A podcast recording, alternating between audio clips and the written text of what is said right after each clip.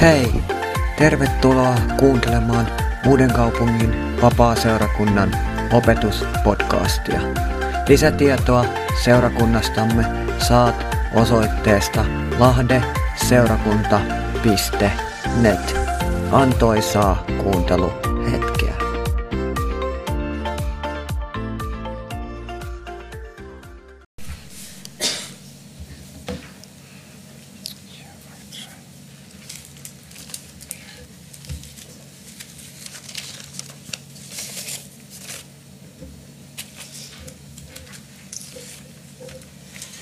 Joo, Jumalan rauhaa kaikille ja, ja mulla on tässä tämmöinen tämmöistä pari, kun mä olen tämän talven opiskellut Markuksen evankeliumia tuo isokirjan opistossa ja, ja sitten on semmoinen ajatus, että, että kun aina kun jotain saa valmiiksi, niin se on kuitenkin semmoista, että tarvitsisi niin saa niin jakaa niin toisten kanssa ja, ja mulla on yksi tämmöinen Markuksen evankeliumi ja eksegeettinen esse, joka käsittelee Markuksen evankeliumin ensimmäistä lukua ja jakeesta 1-8, sitä Johannes Kastajan toimintaa, niin, niin jos olet kiinnostunut aiheesta, niin mä jätän sen ihan tähän, tähän täällä on pari näitä, niin voit ottaa. Ja tota, no, niin siinä on lähinnä tuo eksegeettinen tapa tutkia, niin oikeastaan siinä on kysymys siitä, että, että miten meidän tulisi niin kuin raamattua niin kuin lukea ja, ja porautua siihen alkuperäiseen kontekstiin ja, ja mikä oli sen hetkinen sanoma,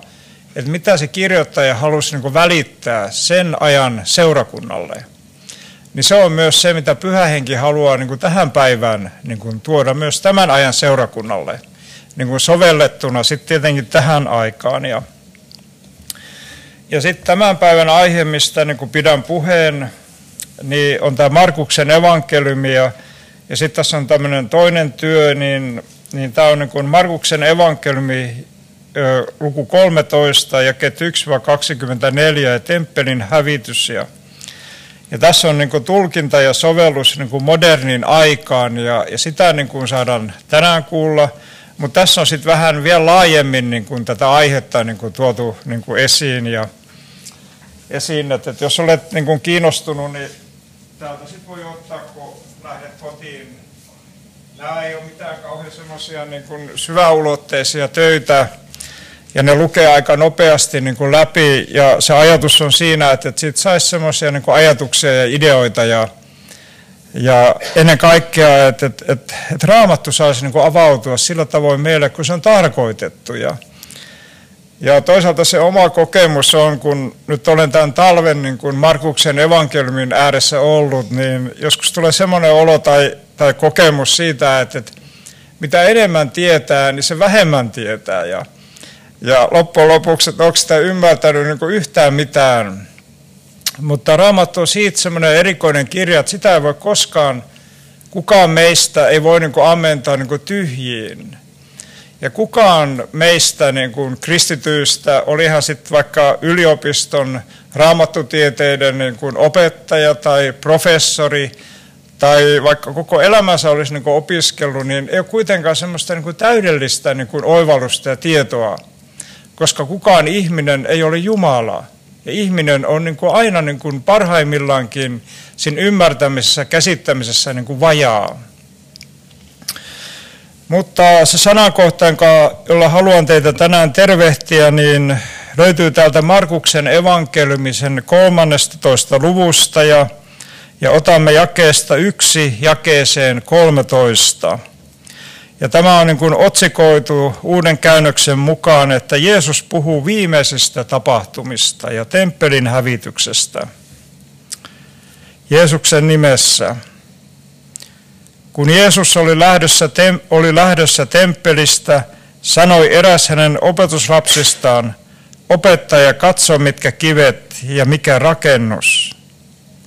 Jeesus vastasi, katso nyt näitä mahtavia rakennuksia, kaikki revitään maahan, tänne ei jää kiveä kiven päälle. Kun Jeesus sitten istui Öljymäellä temppeliä vastapäätä, kyselivät Pietari ja Jaakob, Johannes ja Andreas, jotka olivat hänen kanssaan. Milloin se kaikki tapahtuu? Kerro meille, mikä on merkkinä siitä, että sen toteutuminen on lähellä. Jeesus alkoi puhua heille, varokaa, ettei kukaan johda teitä harhaan.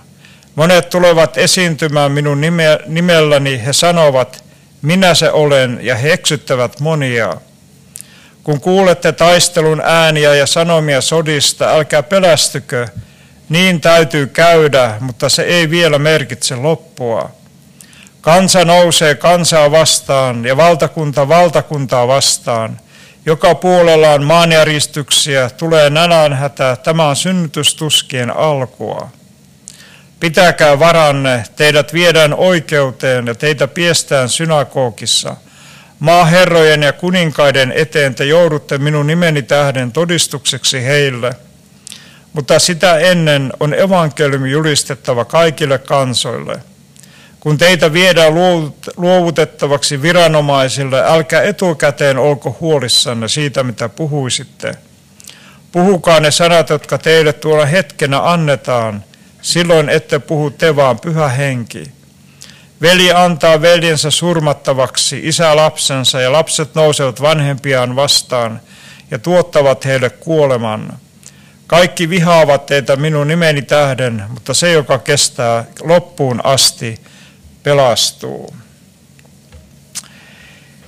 Kun olin tämän tekstin äärellä, niin ensimmäiset herätteet tai ajatukset, mitä sieltä niin kuin nousi, niin, niin eikö ole ihan totta, että vanhemmilla on niin huoli lapsistaan. Tai jos me olemme, olemme isovanhempia, niin me sitten saamme ponuksena, murehdimme lapsenlapsien niin kuin elämäntilanteesta, että, että miten heillä menee ja, ja sitten jos heillä on niin kuin vaikeuksia, niin meillä on semmoinen sisäsyntyinen halu niin kuin auttaa heitä. Ja vanhemmilla on myös semmoinen, semmoinen, semmoinen, että vaikka ne lapset olisi niin kuin tehneet asioita vähän väärin tai huonosti, niin kyllä ne niin kuin anteeksi annetaan, jos ollaan niin kuin terveellä pohjalla. Ja sitten jos me ajattelemme kristillistä seurakuntaa, ei ainoastaan niin kuin tämän hetken seurakuntaa, vaan ihan mennään sinne alkuaikoihin saakka, varhaisseurakunnan historia aina tähän päivään saakka, niin on se kokemus, että, että, kristillinen seurakunta on kulkenut vuosisatojen läpi Jumalan armon ja uskollisuuden varassa.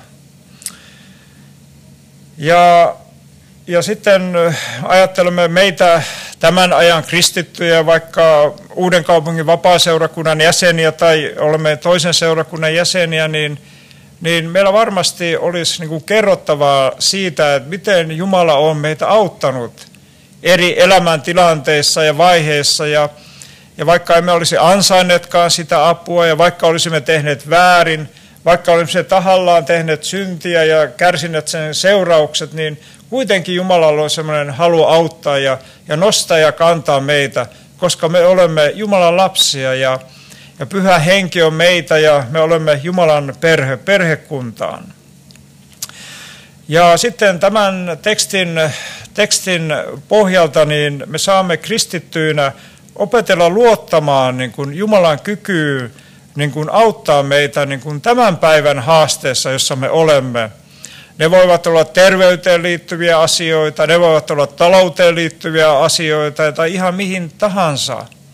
Mutta me saamme myös luottaa tulevina päivinä, että Jumala auttaa meitä niin kuin loppuun saakka. Ja uskon kautta niin kuin me saamme niin kuin kasvattaa tätä pyhän hengen avulla tätä luottamusta ja luottamusta siihen auttavaan ja armahtavaan taivallisen isään, joka on meille uskollinen, vaikka emme olisi sitä ansainneet – mutta Kristuksen armon työn kautta se on totta ja todellisuutta. Ja jos sitten mietitään, että, että miten, miten niin kuin meidän tulisi niin kuin tulkita tätä Markuksen evankeliumia luku 13, joka on niin kuin Markuksessa semmoinen ehkä aika haastavin niin kuin luku ja, ja on semmoinen ehkä vähän pähkinä purtavaksi, niin niin kristillinen seurakunta on niin kuin näin pääpiirteistä niin kuin kolmella tavalla niin kuin kokenut tämän tekstin. Ja, ja tekstin profeetallinen, yksi ensimmäinen on tämä, että tekstin profeetallinen sanoma on saanut jo täyttymyksen. Me tiedämme, että Jerusalemin temppeliä sellaisena kuin se oli Herodeksen ja Jeesuksen aikana ei enää ole. Ja ja se on niin kuin tuhoutunut ja, ja sitä edeltävissä niin kuin, niin kuin tapahtumissa, mitä se Israelissa sitten niin kuin tapahtui. Ja sitten me voidaan niin kuin ajatella, tai, tai kristillinen seurakunta on tulkinnut sen, että tekstin sanoma liittyy niin kuin kaukaisiin tapahtumiin, johonkin niin kuin hamaan tulevaisuuteen sitten, kun Jeesus tulee niin kuin, niin kuin takaisin, niin sitten nämä tapahtumat alkavat niin kuin, niin kuin tulla todelliseksi. Ja sitten niin kuin kolmas tapa on niin tulkita tätä tekstin sanomaa, että se on jo toteutunut Jerusalemin temppelissä, kun me tiedämme, että se ei ole siellä enää temppelin tuhossa. Mutta teksti voidaan niin kuin tulkita myös tarkoittavan niin kuin Jeesuksen toista tulemusta. Eli puhutaan tällaisesta niin kuin kaksois, kaksoismerkityksestä ja, ja ja se, mikä niin kuin itseäni niin kuin, niin kuin motivoi tai innostaa tässä tämän tekstin äärellä, kun olen ollut, niin, niin ajattelen näin, että tämä oli niin kuin Jeesuksen profeetia ja rohkaisu sen ajan niin kuin varhaiskristilliselle seurakunnalle. Ja voidaan niin kuin ajatella, että historia ja se levottomat vaiheet Jeesuksen kuoleman ja Jerusalemin temppelin tuhoutumisen välillä – 70 jälkeen Kristuksen osoittavat siihen suuntaan, että Jeesuksen profetia on jo saanut täyttymyksen. Ja tiedättekö, että eikö ole toisaalta niin kuin mahtavaa, että, toisaalta jos me ajattelemme näin, että se on jossain kaukana tulevaisuudessa, ei koske meidän sukupolveamme, se on jossain siellä, mitä tapahtuu, niin me emme saa tähän tekstiin sellaista konkreettista otetta. Mutta toisaalta jos me voimme ajatella sitä, että, että se mitä Jeesus profetoi, mitä hän sanoi, mitä hän julisti, niin se toteutui, niin se on semmoinen niin rohkaiseva elementti. Ja me voimme ajatella, että me tämän ajan seurakunnan, seurakunnassa, me olemme tässä vuosisadan voittokulkuessa niin kuin mukana. Ja tämä on koskenut myös meitä tänä päivänä. Kiitos Jumalalle. Ja Jumalan sana on väkevää ja totta ja pyhän hengen armossa niin kuin seurakunta on vain kulkenut vaikeuksien ja vainojen ja tuskan ja kivun aina tähän päivään saakka. Ja tämä voittosaatto, niin kuin se jatkuu edelleen, kiitos Jumalalle, aina lunastuksen päivään saakka. Ja kun Markus kirjoitti tätä evankeliumia joskus sillä 60-luvulla jälkeen Kristuksen ja ja siinä on, niin kuin, täm, tässä on niin kuin mielenkiintoinen tällainen tiedollinen yhtymäkohta. Kun Jeesus, oli, Jeesus meni sinne Öljymäelle, Öljymäelle sinne opetuslasten kanssa, niin Pietari oli siellä mukana. Ja, ja kun tämä Markus siellä Roomassa kirjoitti tätä ensievankeliumia, niin tämä perimätieto kertoo, että, että, että, että siellä Pietari vaikutti siellä Rooman Rooman seurakunnassa, hän julisti sanaa ja, ja Markus sai olla siellä hänen, hänen niin kuin läheisyydessään ja, ja niin kuin kuulla niitä tapahtumia siellä sitten, mitä siellä Juudeassa ja Israelissa tapahtui niin kuin Pietarin välityksellä. Ja sitten niin kuin mahdollisesti on, niin kuin Markuksella oli muitakin lähteitä ja muistitietoa ja, ja sitä Jumalan sanaa siellä niin kuin julistettiin, ja, mutta ja ehkä olen niin kuin aikaisemminkin tämän niin kuin sanonut, että, mutta sitten kun tuli sellainen tilanne, että, että se alkoi ne sukupolvi niin kuin vähetä, ketä oli niitä Jeesuksen niin kuin silminnäkiä todistajia. Ja sitten kun alkoi niin kuin esiintyä mitä omituisempia tulkintoja tästä evankeliumista, niin tuli niin kuin tarvetta niin kuin kirjoittaa niin kuin jotakin asioita niin kuin ylös. Ja siinä tilanteessa sitten niin kuin Markus tarttui niin kuin kynään ja alkoi niin kuin konkreettisesti niin kuin laittaa niitä asioita niin kuin muistiin. Ja, ja sitten meillä syntyi tämä mahtava Markuksen evankeliumi, josta sanotaan, että se on semmoinen esievankeliumi. Ja sitten toisaalta on aika kiehtovaa niin kuin ajatella, että kun Markus oli siellä kirjoituspöydän äärellä ja, ja täytti sitä, aina sitä kynää musteella, niin toisaalta hän varmasti oli kuullut niitä tapahtumia, mitä siellä Juudessa niin kuin tapahtui, ja että siellä oli levotonta, ja, ja siellä myös edelleen odotettiin niin kuin Messiasta, vaikka Jeesus oli jo niin kuin tullut sinne mutta odotettiin sitä vapauttajaa ja siellä oli, niin kuin, oltiin sisällissodan partaalla ja näin. Ja, ja siellä niin kuin Markus oli varmasti tästä asiasta niin kuin tietoinen. Ja todennäköisesti se vaikutti myös tähän tekstiin, mitä hän sitten niin kuin työsti ja kirjoitti niin kuin ylös. Ja siellä Jeesus, Jeesus oli saapunut Jerusalemiin ja, ja raamattua tuntevina me tiedämme, että siellä on ollut se tilanne siellä temppelin esipihalla, jossa hän oli sitten niin kuin, niin kuin nuhdellut niitä kyyhkys, kyyhkyseen myyjiä ja rahan vaihtajia ja, ja hän oli niin kuin haastanut, haastanut ja oli näin osoittanut tällaista kiukkuakin ja, ja kaatanut niitä pöytiä siellä niin kuin nurin. Ja toisaalta Raamattu kertoo, että hän oli opettanut siellä temppelin, temppelin niin kuin alueella. Ja, ja joskus me olemme ehkä ihmetelleet sitä, että, että miksi nämä fariseukset ja kirjanoppineet, miksi he niin vihasivat niin kuin Jeesusta. Ja tämmöinen u- uudempi Jeesus-tutkimus on niin kuin osoittanut, että se liittyy läheisesti siihen niin kuin temppeli Jumalan palvelukseen. Ja ainakin suurimmalle osalle juutalaisia, niin se Jerusalemin temppeli oli niin kuin äärettömän rakas ja tärkeä. Se oli sen juutalaisen uskon niin kuin keskus. Ja se oli niin kuin Jeesus haastoi kaiken sen, mikä näille fariseuksille ja kirjanoppineille ja koko, sen, koko niille sen ajan juutalaisille oli, oli niin, kuin niin tärkeä asia, että he ei voinut käsittää sitä ja he pelkäsivät sen oman identiteettinsä ja oman asemansa ja, ja pohjalta, niin siitä se syntyi se viha ja ajatus siitä, että Jeesus on niin kuin raivattava tieltä, koska hän on uhka kaikelle sille, mikä meille on tärkeää. Niin he ajattelivat. Ja, ja sitten vielä tästä, niin kuin, tästä temppelistä voisi vielä niin kuin vähän sen mainita, että, että, että sitä, oli jo, se oli, sitä sanottiin, että se oli Herodeksen temppeli. Ja sitä oli jo vuosikymmenet niin uudistettu ja, ja rakennettu. Ja se oli sen ajan mahtava rakennus. Ja, ja sanotaan, että siinä oli tämmöistä babylonialaista rakennustyyliä yhdistettynä tämmöiseen kreikkalais-roomalaiseen, että, että se oli niin kuin upea ilmestys siellä. Ja, ja sitten kun Jeesus sieltä sitten niin kuin poistui sieltä temppelistä viimeisen kerran, niin se symbolisoi sitä, että se temppelin aika oli ohi. Et, ja uusi, uusi temppeli, joka on niin pyhän hengen ja Kristuksen varaan, on niin rakennettu. Ja, ja Raamattu sanoo, että me kristityt, tämän ajan kristityt, me ollaan pyhängen temppeli. Pyhängen temppeli on meidän sisimmässämme niin kuin Kristuksen kautta. Ja, ja sitten kun Jeesus meni sinne Öljymäelle, ja Raamattu sanoo, että, että oli tämmöinen pieni ryhmä hänen ympärillään, oli Pietari, Jaakob ja Johannes ja Andreas.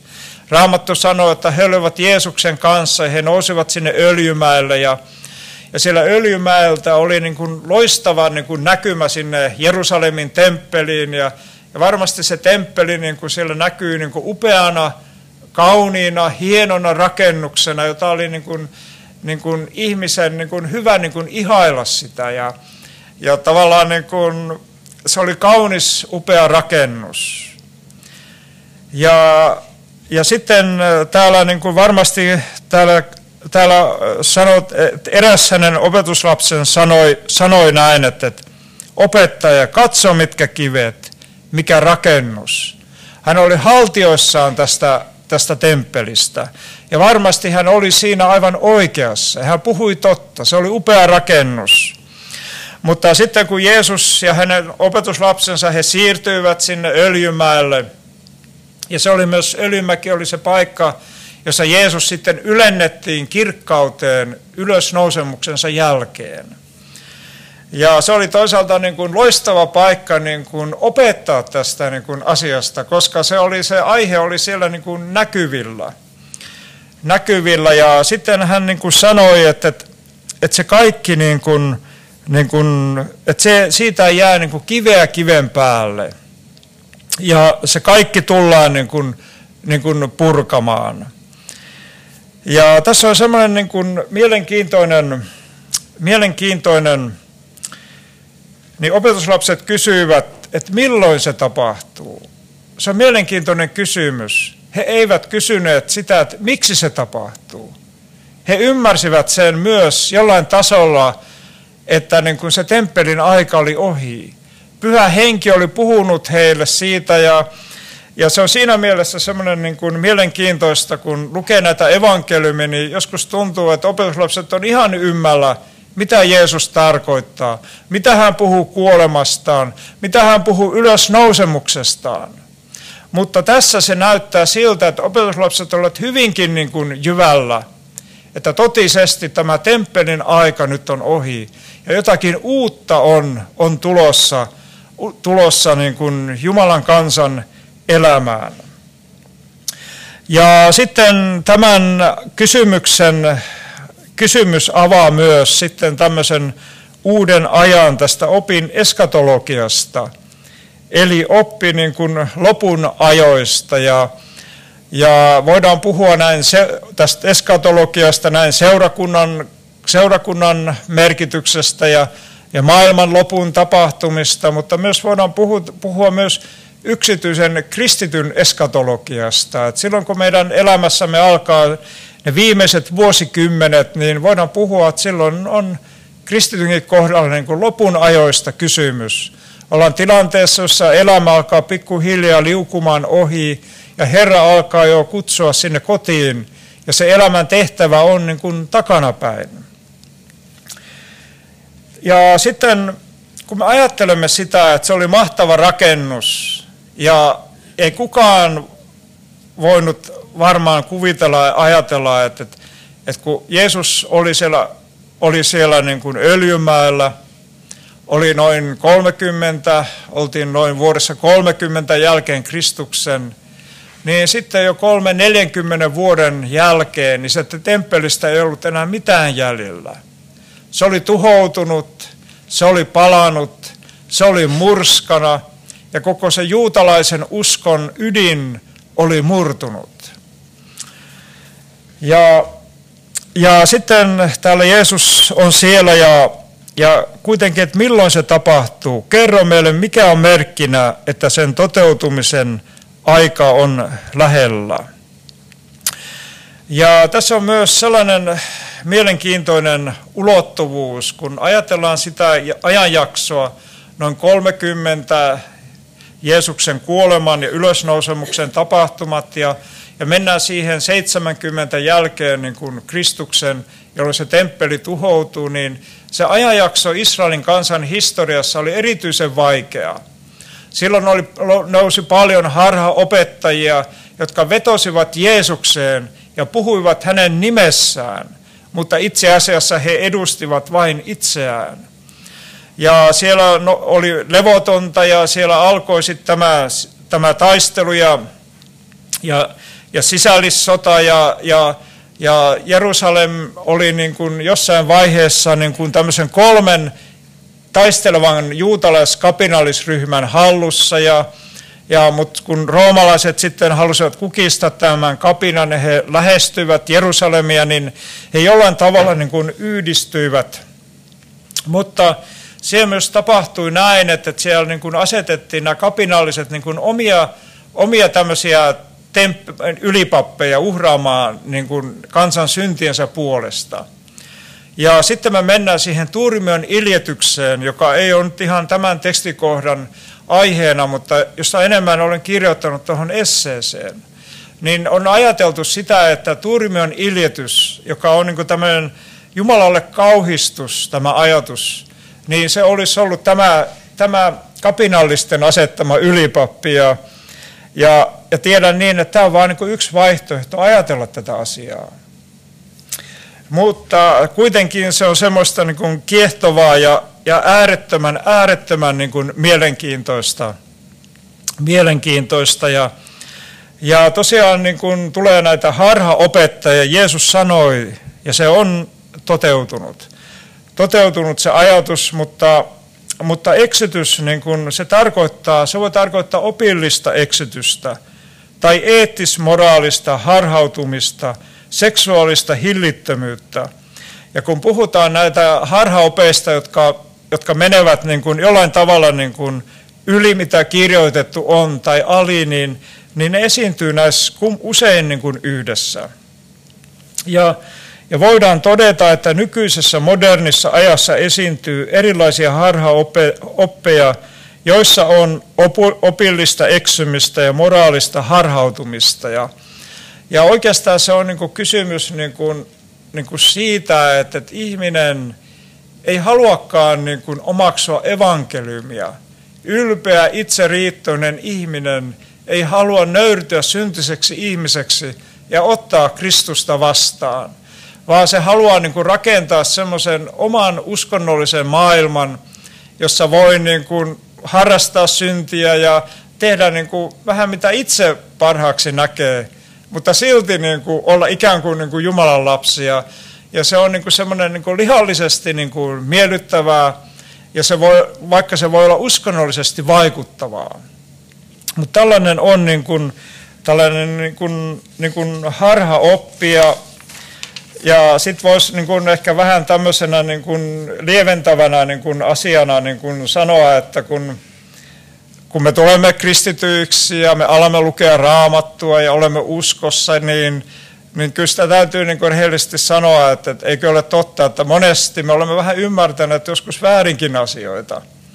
Mutta se ei ole niin vaarallista, kun sydän on Kristuksessa ja olla saatu niin kuin synnit anteeksi ja ja sitten on varmaan semmoinen niin yhteinen kokemus, että tämä ihmisen arkielämä, niin kummasti se korjaa semmoista niin kuin vääristynyttä teologiaa ja, ja ohjaa meidät kyllä ihan varmasti niin kuin oikealle urille, vaikka joskus ehkä vähän ollaan niin kuin pieleen niin kuin mentykin omissa tulkinnoissamme. Ja, ja haluan nyt tämän, puhun ennen kaikkea niin kuin itselleni. itselleni ja, ja sitten sitten täällä Jeesus, Jeesus puhuu tästä niin kuin taistelun äänistä ja sanomista, sodista, ja, ja et, et ei tarvitse pelästyä, että et niin täytyy käydä, mutta se ei merkitse vielä loppua. Ja tämäkin on semmoinen hyvin mielenkiintoinen, että vaikka siellä oli sitä oli taistelun ääntä Israelissa ja, ja taistelun melskettä ääniä, ääniä ja Markus, kun hän kirjoitti, niin sitä sanomaa kantautui hänen korviinsa, vaikka hän ollut paikalla. Hän oli Roomassa. Mutta siellä niin kuin sitten taas niin kuin, niin kuin siellä juutalaiset, jotka olivat niin konkreettisesti kokivat sitä niin kuin, niin kuin taistelua.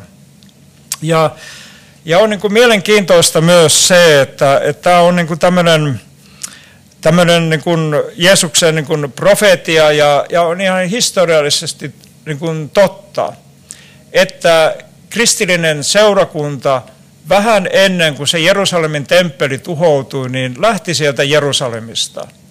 He olivat kuulleet sen sanoman ja, ja, ja pakenivat sieltä ja, ja pelastuivat. Ja se on vain niin osoitus, että miten Jumala pitää huolta omistaan.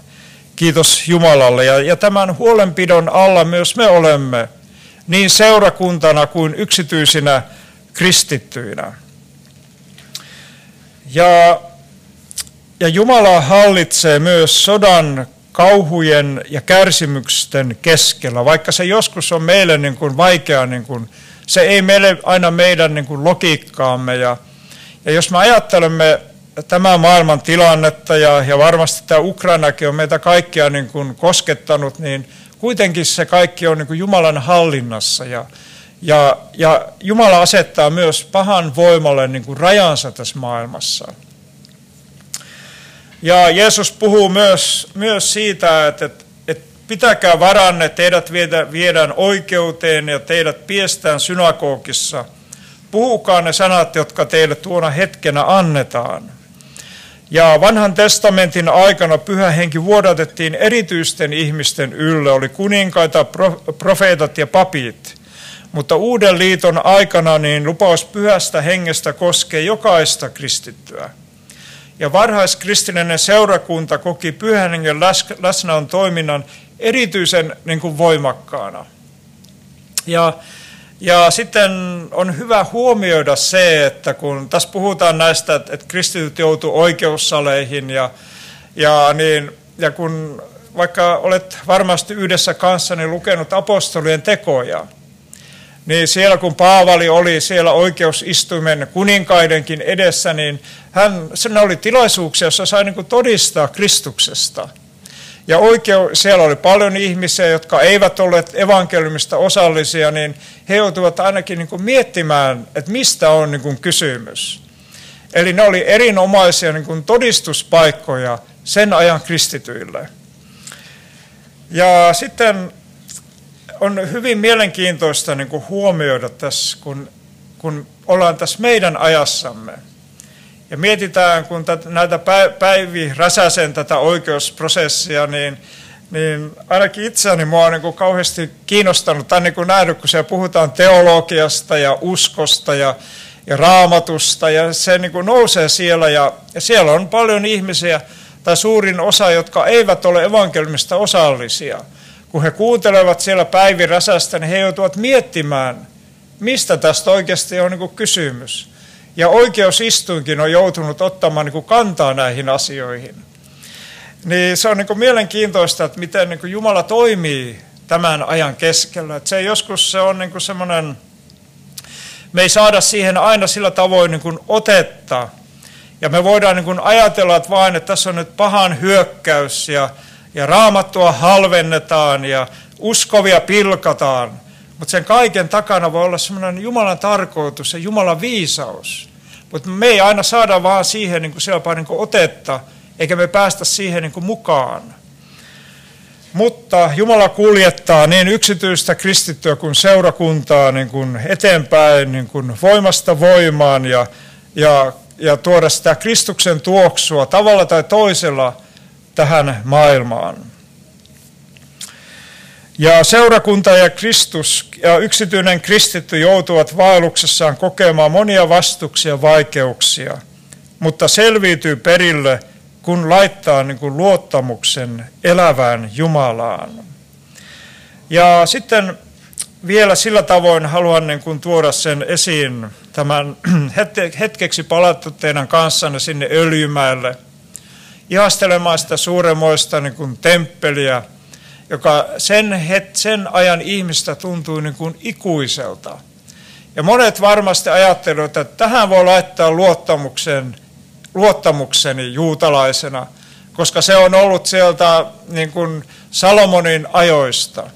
Ja kuitenkin se luottamus, se petti. Niin tämän ajan kristittyinä, niin, niin niin me emme voi rakentaa tätä elämäämme niin kuin tämän maailman, niin kuin he, murtuvan maailman niin kuin päälle, vaan oikeastaan niin kuin, niin kuin kestävän elämän perustus.